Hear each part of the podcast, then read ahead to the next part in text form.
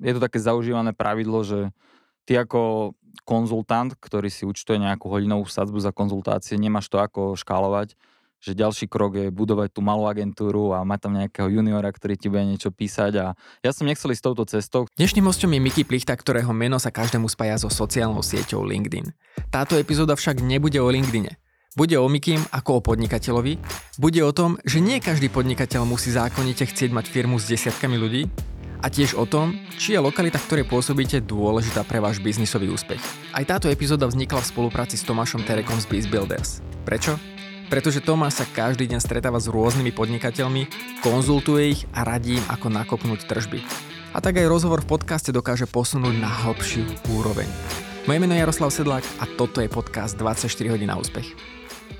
Priatelia, ďalšia epizóda eh, podcastu 24 hodín na úspech v edícii, do ktorej sme vtrhli a robíme z nej 24 minút na úspech. Moje meno je Tomáš.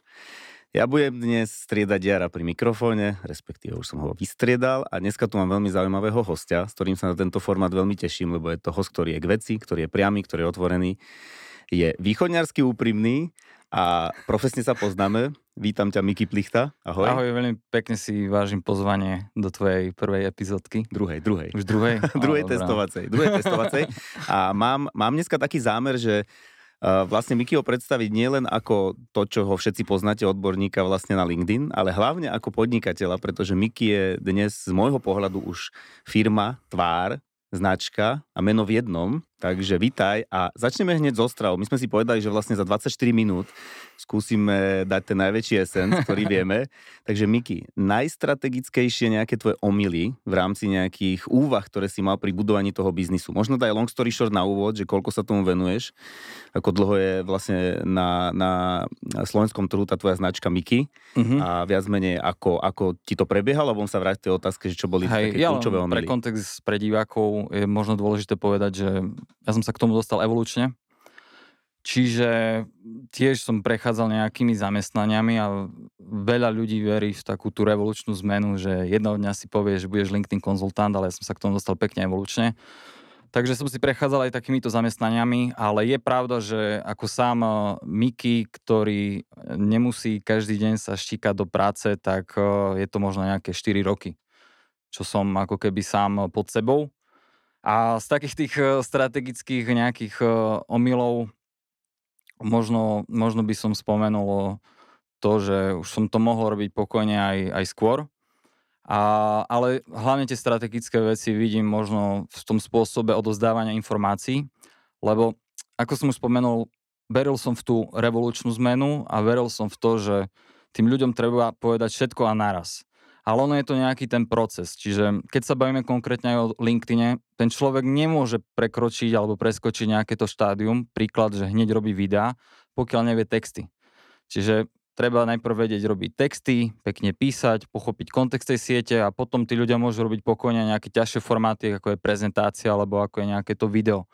Takže pre mňa to také hlavné poučenie strategické z hľadiska konzultingu bolo to, že ja som všetko hneď naraz na tých ľudí hovoril. Využíval som aj takú tú mečerovú fintu, že rýchlo hovoríš a dosť som riešil ako keby moju kompetenciu a malo som možno po, počúval tých ľudí a ich potreby. Čiže to sa tak asi časom aj tým nejakým zdravým sebevedomím sa to trošku mení, že dnes už primárne, keď sa stretávam na nejakých stredkách, už, už neriešim vôbec, že sa idem obhajovať a riešiť tú kompetenciu, ale skôr už možno nejakú otvorenejšiu myseľ a tých ľudí sa ani tak nepýtam, že ako komunikujú teraz, alebo akým, akom stave majú konkrétne ten LinkedIn, keďže sa tomu venujem, ale ma zaujíma, že si ich vypočujem, ako funguje ich biznis model. Aj možno ten LinkedIn nepotrebujú, takže toľko za mňa k tomu. Rozumiem, ty si povedal vlastne niekoľko vecí, ja neviem, či všetky do, do, dokážem vytiahnuť. Tá vec číslo jedna je vlastne to uvedomenie, ktoré, lebo snažíme sa, aby to bolo praktické, že v rámci tých uvedomení, z tých, nazvem to omylov, lebo mm-hmm. tá prvá časť je omily, mm-hmm. tým začníme a potom je to ľahšie a máme to také pracovné, že miracles, tak teraz sme tie fuck upy. Tak vlastne, že uh, nepočúvanie klienta, a akoby e, to, čo si pomenoval, a to distillere z toho by mohlo byť, že nejaké tlačenie, že too much, hej, a tu áno, áno, áno. Hej, že, veľa že informácií menej, naraz, ktoré veľa informácií naraz. nie sú pre nich ani dostupné v tom štádiu, lebo každý na nejakej štartovacej pozícii a pre väčšinu to nebolo dostupné. Že jo. veľa, veľa. Jo. Hneď, naraz. Ďalšia vec je, že ja ťa vnímam, hej, pretože však povedzme si, otvorene spolupracujeme, sme, ja som Mhm. učen, ty si, ty, si, ty si môj coach. To Takže... je dôležité, že si učen, nie si môj klient. Áno, áno. To je zmena to, to je Mikyho, trošku. to je, to je Mikyho terminológia, učeň, takže sa učím, ako robiť LinkedIn a je to veľmi príjemné s tebou a tým pádom vidím to aj z pohľadu toho klienta a musím povedať, že naozaj uh, to, čo si aj povedal, tretiu vec, hej, že taká nejaké spochybnenie kompetencie, Mhm. mm-hmm. že veľakrát sa stáva, že tá firma, keď to teraz prenesiem na firmu podnikateľa, tak uh, stáva sa to, že vlastne tá firma chce rýchlo a veľa od toho klienta, nerešpektuje ten proces, ktorý tam je a zároveň, že určite platí menej viac. Hej, že aj v tom Mhm. mm-hmm. prípade, akoby, keby si ma zahl, zahltil tými informáciami, tak asi ich ani nestrebem a považujem to skôr za taký akože overpollution informačný, takže to určite sedí, super. Čo boli prekvapenia z trhu? Ty si tým pádom e, odišiel z nejakej práce, v ktorej mm-hmm. si Mhm. bol a išiel si robiť e, evolučne, teda nejaký Aj. konzulting. Čo boli najväčšie prekvapenia z trhu? Skôr tie negatívne najprv.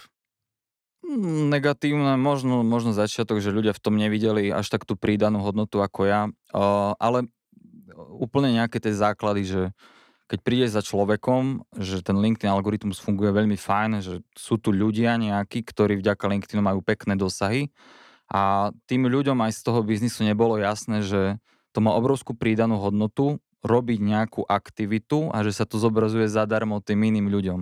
Že to bolo pre mňa takéto prvé prekvapenie, možno tá nejaká digitálna alebo marketingová gramotnosť, že stačí ti len produkovať zaujímavý obsah, ku ktorému ti viem pomôcť a to ti vie zadarmo generovať nejaké pekné videnia na najprofesionálnejšie a najrelevantnejšie sociálnej sieti na svete. Že táto ako keby rovnica im nebola jasná, Uh-huh. ale tiež e, chce to nejaký ten proces a chce to možno, e, čo málo ľudí tiež využíva je vytvoriť si nejaký kontrast alebo nejaký ten konflikt. Lebo ja som robil, moja chyba bola, že som hovoril iba o LinkedIne ako nejaký uzavretej nádobe, Uh-huh. ale tým, že som to začal porovnávať v tom digitálnom mixe, že hej, pozrite sa na Facebook, koľko vás stojí Facebook, akých tam máte ľudí, pozrite sa na Instagram a tým, že to dávaš do kontrastu, tým pádom tá tvoja služba, alebo tvoja domena, alebo tvoja téma, alebo predávam tému ako LinkedIn, lepšie vynikne, keď to Mhm. dáš do kontrastu. Takže to je, to je za mňa ako keby taká ďalšia vec, že nehovoriť o tých veciach, keď si macher, fachman v nejakom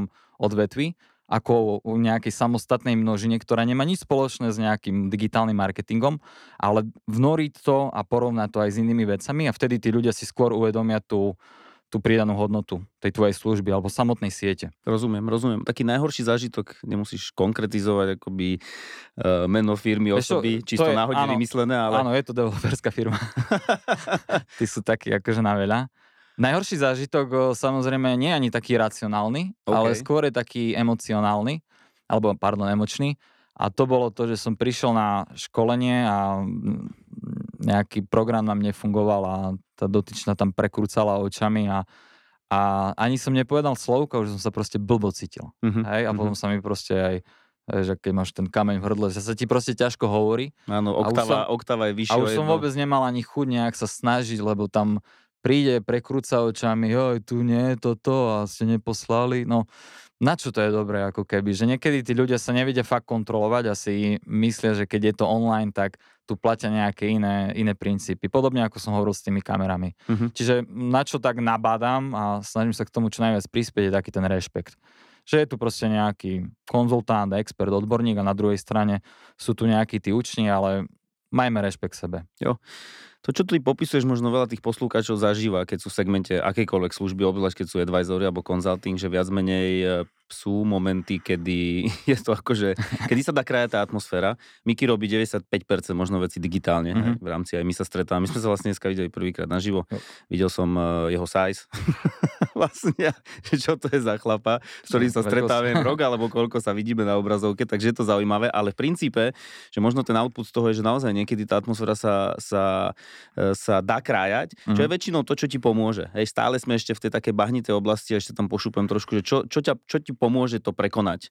Keď máš tú situáciu, že víš, že tam ten hater, on není pomenovaný, hej, Mhm. ale on akože existuje. Teraz to bola nejaká pani, ktorá ti tam sa snažila znepríjemniť ten úvod, že Mhm. čo vtedy, alebo keď ti niekto vypne kameru, čo som zažil aj ja a bolo to, že akože pff, hodne to zamáva tým človekom, ktorý No vedie. jasné, je to taká, je to tiež spätná väzba, treba to zobrať.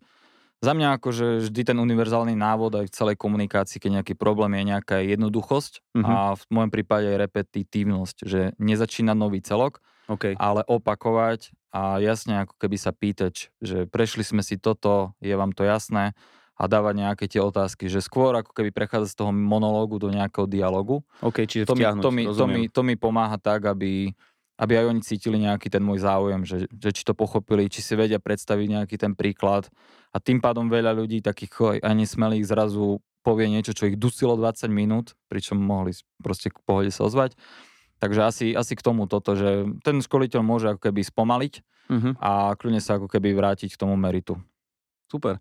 Uh, dneska vlastne tá tvoja firma, čo si ty aj tvoja značka produkuje, z môjho pohľadu produkuješ vlastne akoby školenia, to je tá služba, ale zároveň, aspoň ja zažívam, že máš už aj nejaký systém odozdávania, digitálny systém odozdávania informácií, to znamená, Mhm, ja ako tvoj mhm. študent, predpokladám, že to je ro- rovnaké pre ostatných študentov, získam vlastne prístup do nejakej zóny, kde mi všetko, čo preberieme, nahráš s videami, s ukážkami, s poznámkami, čiže sa mi nabaluje nejaká moja digital library, ktorú mi tvoríš a potom ešte som si všimol, že vlastne robíš nejaké, teraz ten merch, ale to je zatiaľ akoby skôr nejaká... nejaká Ten merch, ktorý si nekúpiš, ale Áno, si zaslúžiš. zatiaľ je to ako Preto ste to s Jarom dostali učňovský merch zatiaľ. Čo má byť ešte ďalšia noha, lebo to je vlastne škálovanie. Miky je zaujímavý v tom, že on je sám seba si e, firma a vlastne hľadaš aj ty tú škálu, hej, cez ktorú akoby to rozširovať, že čo tam je nejaký ďalší moment, ktorý, ktorý Mhm, máš super, vo vyhliadke. Super otázka, lebo e, je to také zaužívané pravidlo, že ty ako konzultant, ktorý si účtuje nejakú hodinovú sadzbu za konzultácie, nemáš to ako škálovať, že ďalší krok je budovať tú malú agentúru a mať tam nejakého juniora, ktorý ti bude niečo písať a ja som nechcel ísť touto cestou. Ja som to trošku hekol cez e, škálovanie informácií, Mhm. Takže uh, hackol som to tak, uh, tiež nemal som nejaké zručnosti a sám som sa prakticky ponoril do tých videí Adobe Premiere, strich a, a takto. Takže ja som to hackol v tom, že ja sa snažím, a keď pôjdete na môj YouTube a vyklikáte moje meno Miky Plichta, tak snažím sa edukovať ten uh, LinkedIn, čiže tú moju doménu, aj vo forme videoseriálov. Mhm. Čiže robím tie videá a tá samotná tvorba tých videí, uh, ona už uh, je, uh, je to vytvorené nie so zámerom nejakého jednodňového pobavenia, tu mám také šteky, ale robím tie videá v tom, že by tie videá mali zmysel aj o 3-4 roky. Mhm. Čiže ja investujem čas, energiu, zdroje do tvorby tých videí, a ktoré následne sú vo- voľne dostupne samozrejme aj na LinkedIne, tam získajú takú tú najväčšiu spätnú väzbu, však tam som najsilnejší. Ale potom to niekde zaparkujem na YouTube, má to 20 videní, ale ja to presne škálujem aj mojim učňom ako si ty, že vy si tie videá viete potom pohodlne pozrieť. Takže toto je jeden z takých megatrendov, lebo dnes myslím, že budeme hovoriť o megatrendoch, že ako ja som vnímal ten consulting a aj takú tú moju istotu a to je v tom, že snažím sa mať čo najkvalitnejšiu digitálnu stopu. Čiže bez toho, že by ma niekto oslovil, tí ľudia si nájdú tieto informácie. Lebo Mhm. mm-hmm. kedysi neboli takéto podcasty a tak, až teraz sa to tak nejak v poslednom čase rozmohlo, ale preto som práve myslel na to, že keď niekto si bude hľadať informácie ohľadom témy a konkrétne okolo mňa a mojej osoby, tak že nájde napríklad zaujímavé video, ktoré mu mm, bude mať nejakú hlavu a petu, a ktoré mu niečo dá a nebude to len nejaký chvíľkový Mhm. fotoštek, hej, nejaký mm-hmm. status, že super niečo, hej. Takže, takže toto je ako keby ten môj štýl, že som sa vybral štýlom škálovania vzdelávacieho obsahu, že nielen, že to vydám, že to zaparkujem na YouTube, ale keď niekto sa rozhodne pre tú moju vzdelávajúcu cestu, tých, ako tý slow track pomaličky alebo fast track, tak tí ľudia majú k tomu prístup, majú to potriedené a tí ľudia postupne môžu to nasávať. A je to fajn, lebo celý obsahový marketing je prakticky postavený na tom, že čím viacej obsahu tí ľudia o tebe alebo o tvojej téme skonzumujú, tým, tým sú s tým komfortní. Veľa ľudí tiež žije v nejakej ilúzii, že jedno video alebo jeden druh obsahu, že určite všetko si z toho pamätal. Ty to potrebuješ vidieť na mojom videu, vyškalovanom a potrebuješ to vidieť aj na mojej konzultácii, viac si tomu budeš veriť. Uh-huh, uh-huh. OK, to znamená, že ten tvoj rast tej firmy bude vlastne postavený na tom, že množíš seba cez rôzne kanály, kde si dostupný. Akoby, a stále to bude Miky. Áno, akože ten budúci rast, keď ideme do toho zamotania k umelú inteligenciu a, Mhm. a tieto veci, budúci rád, mo- budúci rád možno bude vyzerať v tom, že ja natočím pekné video, s ktorým sa vyhrám, rýchle strihy k veci, poučné, zábavné. Možno to hodím do nejakého softveru, ktoré mi to preloží do nejakého cudzieho jazyku. Mhm.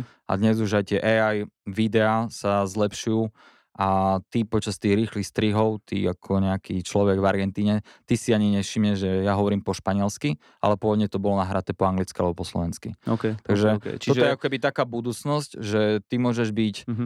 v neviem akej diere sveta, ale keď si veľmi, veľmi špecifický a užitočný v nejakom úzučkom segmente, tak ty máš ako keby potenciál aj toho globálneho rastu. Ja verím tejto myšlienke. OK, to znamená, ty hovoríš, že škálovať sa nie len z hľadiska slovenského alebo toho trhu, Mhm. ktorý ti rozumie, alebo aj český môže byť súčasťou, ale v rámci Worldwide vlastne iba tým, že prekladáš alebo využívaš teda tú technológiu, aby, sa to, aby to bolo To, konzumovateľné. to vidím ako budúcnosť OK. najbližších, najbližších 5 rokov, lebo zase tiež, aj keď sa pozrieš, my nasávame tú Ameriku, ale um, aj nejakých tých tvorcov a nejakých tých influencerov. Mm, niečo si z toho zoberiem určite, ale tiež nedal by som ruku do ohňa za to, že takto to má vyzerať, že toto je geniálne video, že niekedy je tam veľa tých vecí akože extrémne priemerných. Dosť veľa robí, áno. veci sa robí na kvantitu a nie na kvalitu. Ale dobre, však chápem, prečo to aj funguje, iný trh a tak. Len vravím, že budúcnosť takýchto špecifických konzultantov, nehovorím len o sebe, ale aj o iných ľudí, musí byť fakt veľmi špecifický, musí byť fakt veľmi unikátny. Vidím aj v tom, že aj cez tie nové technológie ty to vieš dostať do jazyka, ktorému ten člo- druhý človek bude rozumieť. Mhm. To je budúcnosť. Rozumiem. Čo ty ešte popisuješ a deje sa to, že ja sa stretávam s mnohými podnikateľmi a ich šikovnosť je preto over average, čiže o mnoho akoby niektoré firmy sú ďalej ako hoci ktorí západní konkurenti. Je to len preto, lebo ten Mhm. náš trh je nekompromisný a malý a ten ťa vlastne štípe k tomu, aby si to vylepšoval, vylepšoval, lebo na tom trhu je to proste je to malý trh. Hej, má, je to malý rozmer toho ihriska Mhm. a stretám sa s tým, že naozaj potom je častokrát prekvapenie, že ten slovenský e, podnikateľ alebo jeho produkt čokoľvek je úspešný v zahraničí práve preto, že tá, ten veľký trh ti to odpustí. Hej? Tam ti tá priemernosť častokrát stačí. To je iba možno odbočili sme k téme, že aj z takej malej krajiny sa práve preto niekedy akoby preto máme niekedy tých hráčov, i síce v jednotkách, Mhm. alebo teda podnikateľských hráčov, že vlastne ten náš trh je nekompromisný. Tu musíš fakt makať hlavou, aby si sa presadil, aby si na seba zarobil. Ja sa teda ešte vrátim k, tým, k tej druhej časti, máme na ňu menej času a veľmi, veľmi dobre. Som chcel hovoriť o viacej zlyhaniach, Viacej ako? že o väčších zlyhaniach som chcel hovoriť. No. Á, dobre, tak ešte teda ťa nechám. Nie, ja že- poviem možno taký storytellingový, keď si uvedom, že som storytelling. Áno. Pre mňa najväčšie zlyhanie, ktoré bolo najväčšie požehnanie v mojom živote, bolo to, že ja som začal rozmýšľať v jednom štádiu môjho života projektovo a tiež som zachytil tie mega trendy a bola to digitalizácia a to, že kedysi, ja som ročník 8-9, tá práca z domu bola len dostupná pre ITčkárov, že musíš byť macher, hej, niečo programovať a zrazu to prešlo na takéto ľahšie, oh, ľahšie, no, soft veci, ako je napríklad marketing a komunikácia. No a ja som bol v jednej firme, ktorá sa venovala inovácii v energetike a takto projektovo som napísal projekt na norské fondy a schválili mi grant 3000 eur na to, aby som natočil pekné videá a vlogy na Islande, lebo Island je meka geotermálnej energie. No a stalo sa to, že som s tou firmou to nie úplne dôsledne odkomunikoval, lebo som žil v tom, že sme všetci na jednej lodi, to je akože moja chyba. A som prvý a jediný človek v histórii Slovenska, ktorý odmietol schválený grant na 3000 eur. Mhm. A teraz ja som mal dve možnosti. Buď sa na to vykašľať, že jo, ja som to pokašľal, alebo zvaľovať fi- e, vinu na firmu, alebo za vlastné náklady ísť a urobiť ako keby ten pôvodný projekt. Len tak, hej. Nič by som z toho nebal, len tak by som išiel. Plus ešte tam bola taká bočná motivácia, že som chcel zobrať moju ženu na palubu s tým, že by som ju požiadal ruku na Islande. To sa aj prakticky stalo. To je pekná No. eklektika toto. Hej. A pointa bola v tom, že sme nakoniec išli, čiže ja Mhm. za týždeň som proste za vlastné náklady išiel na ten Island a bolo to veľmi kľúčové rozhodnutie, lebo vtedy som vyprodukoval svoje prvé video. Bol som na Islande, bol som eh, v kuchyni, kde varia na geotermálnej pare nejakých chlieb, paradajky pestujú celý rok, no proste tie všetky nejaké islandské anomálie a spravil som z toho dokument a vtedy som si prvýkrát uvedomil, že keď sa spraví fakt zaujímavý, dobrý obsah, tak to môže mať Mhm. až ten svetový potenciál, že sa to podarilo pretlačiť na geotermálny pot- portál najväčší na Islande, v Kalifornii o tom písali, dokonca aj v Turecku, v turečtine. Takže to bola taká ako Mhm. dôkaz toho trhu, že keď fakt zau- za- niečo zaujímavé vyprodukuješ, a ja ako video totálny amatér samozrejme, takže to môže byť zaujímavé, Mhm. a to ma ako keby nakoplo potom k tomu, že som začal tvoriť aj tie vlastné videá s tým, že tá, tá téma už bola nejaká osobná prezentácia na LinkedIn a všetky tie finty okolo. Takže toto je k tomu môjmu failu. Super. Rozmýšľam, či ísť vôbec do tých miracles, lebo dostávam málo času, ak chce stihnúť tých 24. také top 3 najlepšie rozhodnutia tvojho života? Myslím biznisové samozrejme. O, asi to projektové zmýšľanie, že som chcel ísť napríklad aj do agentúry, takže som bol v takej dobrej bratislavskej agentúre, ale tam ma po troch mesiacoch vyhodili a to som si ako keby uvedomil, že toto nie je moja cesta robiť akože univerzálny marketing a robiť nejakú detskú kozmetiku a tak. Takže toto bolo asi jedna vec, ale najlepšie rozhodnutie bolo jednoznačne odísť do Košic, z Bratislavy, lebo o, dosť aj na mňa funguje nejaká neviem, teória obmedzenia. O čo ide? Problém je, že ty keď máš veľmi veľa možností, v našom prípade proste tá Bratislava je centrom slovenského biznisu, tak ty nefunguješ až tak efektívne. Tým, že som zrazu puh, odišiel do iného mesta, do tých Košic, tak bol, bol som aj pod väčším tlakom byť viacej viditeľný mm-hmm. online, viacej produkovať a, a to sa mi krásne ako keby potom ukázalo, že som bol zrazu efektívnejší, rýchlejší a doslova viditeľnejší, ako keď tu som bol v Bratislave. A zároveň je tu aj taká tá ako keby o, nejaká barlička alebo nejaká bariéra nedostupnosti, že zrazu už som netrávil neefektívne časy po kávičkách v Bratislave, kde som sa na ničom nedohodol, ale za 15 minút online hovora sme dohodli áno alebo nie. Mm-hmm. Čiže toto bolo moje také najlepšie rozhodnutie a tiež išiel som do takého neznáma, že však, však tu nie je trh, že čo so mnou bude. Ale tým pádom ma to keby pripravilo aj na tie krízy, covidy a kade čo možné, že už som proste len to akcelera, akcelerovalo, že to išlo proste oveľa rýchlejšie. Hej. Takže asi toľko k tomu. To sa možno deje veľa firmám, že majú príliš veľa času a kyslíku. Keď, súhlasím, ho máš, obme- keď ho máš obmedzenie, tak a. s ním robíš proste efektívne a to, to vnímam, hej, že, že naozaj aj potom taký ten prirodzený ťah na bránku chcem, nechcem, hej, že tie tanečky okolo môžu akože kľudne sa zmenšiť alebo zmiznúť to sedí vec. Chcem sa ešte spýtať, ty si, ty myslím, že si mi hovoril, že ako za 4 roky splatí hypotéku. Teraz neviem, že či je to... E, to si trošku zle uviedol, akože plán je budúci rok do, do 5 rokov splatiť hypotéku. OK, aj tak to je veľmi inšpiratívne. Je to reálne? Hej, už teraz je to reálne. OK, Nízky ešte... úrok mám, čo mám robiť. Nie, pointa je, pointa je tá, že hypotéka, nehypotéka, o, zase, hej, že možno, možno tá otázka možno znie, že nejaká vízia osobná, mm-hmm. osobná, osobná, takže moja taká vízia, som napísal zaujímavý blog pred 4 rokmi, že sa mi do 30 podarilo stať o, nezávislý od o, zamestnávateľa mm-hmm. a od mhm. lokality. To mm-hmm. sú napríklad aj tie Košice. Čiže nemusím robiť to, čo nechcem prakticky a môžem robiť uh, z uh, rôznych miest. Takže to bola jedna vízia a druhá tá vízia, ktorá sa mi hádam naplní budúci rok, je byť ako keby bez dlhu. Hej, opäť, nie je to ekonomicky, neviem, No, ľudia by ti povedali, vieš, vlastné peniaze, zadlž sa a tak ďalej, ale pre ten môj vnútorný mhm. pocit, mm-hmm. pre tú moju čiarku, ako som bol neviem, pred dvomi dňami na maratone, je to ako fajn medzník, že povedať si, že som, som úplne bez dlhu a, a je to ako keby super pocit. Mm-hmm. A potom tá vízia pokračuje v tom, že možno mať nejaký ako keby hybridný model, čiže napríklad uh, žiť som šťastný v Košiciach a potom nejaké leto na nejakej inej lokalite, mm-hmm. lebo myslím, že no myslím, akože je fajn byť inšpirovaný aj tým iným prostredím a trošku aj nejaký odstup mať od toho Slovenska. Mm. Uh, to, čo ja tu vidím a prečo som rád, že sme sa stretli osobne, že toto je, toto je tvor, ktorý stelesňuje vlastne slobodu uvažovania a podľa mňa ten výstup aj pre tých poslucháčov je, že naozaj akoby veriť si, uh, dať si ten cieľ, lebo to, čo ty popisuješ, sú vlastne ciele, že chcem žiť slobodne, uh-huh nemusieť vybudovať miliónovú firmu, aby som v 50 ju predal a žil slobodne. Dá sa to, to vlastne... ja vôbec ani nemám na to zručnosti, to... ani na zamestnávanie, manažovanie ľudí som slabý. No, nemám to... na to a treba byť úprimný k sebe. No, ale ako inšpirácia, že dá sa to a v princípe robíš si veci tak, ako ťa bavia, ty máš aj svoj názor, to sa mi páči, že ten názor ako máš nejaký a prezentuješ ho, nebojíš sa, ideš tak s kožou na trh a myslím si, že dneska tu bolo strašne veľa inšpirácie. Mňa by ešte napadlo kopec ďalších vecí, ktoré by sme rozohrali, ale keďže tu sa tak akože tlačíme, že skúsme my byť tiež že proste hey, do tých hey. 24 minút, aj neviem, či sa to úplne podarí efektívny, takže dneska, dneska tu s nami bol Miki, za čo ti veľmi, veľmi pekne ďakujem. Pre mňa to bolo veľmi inšpirujúce a má to veľa energie. Všade ju tu dneska cítim, vidím. Ďakujem. A ďakujem, že si pricestoval, pretože ako si povedal, že nerobíš to často. Máme ešte takú story s Mikim, že vlastne pricestoval druhýkrát, lebo sme sa sekli v termíne, takže stane, moja, moja kulpa. stane sa aj nám.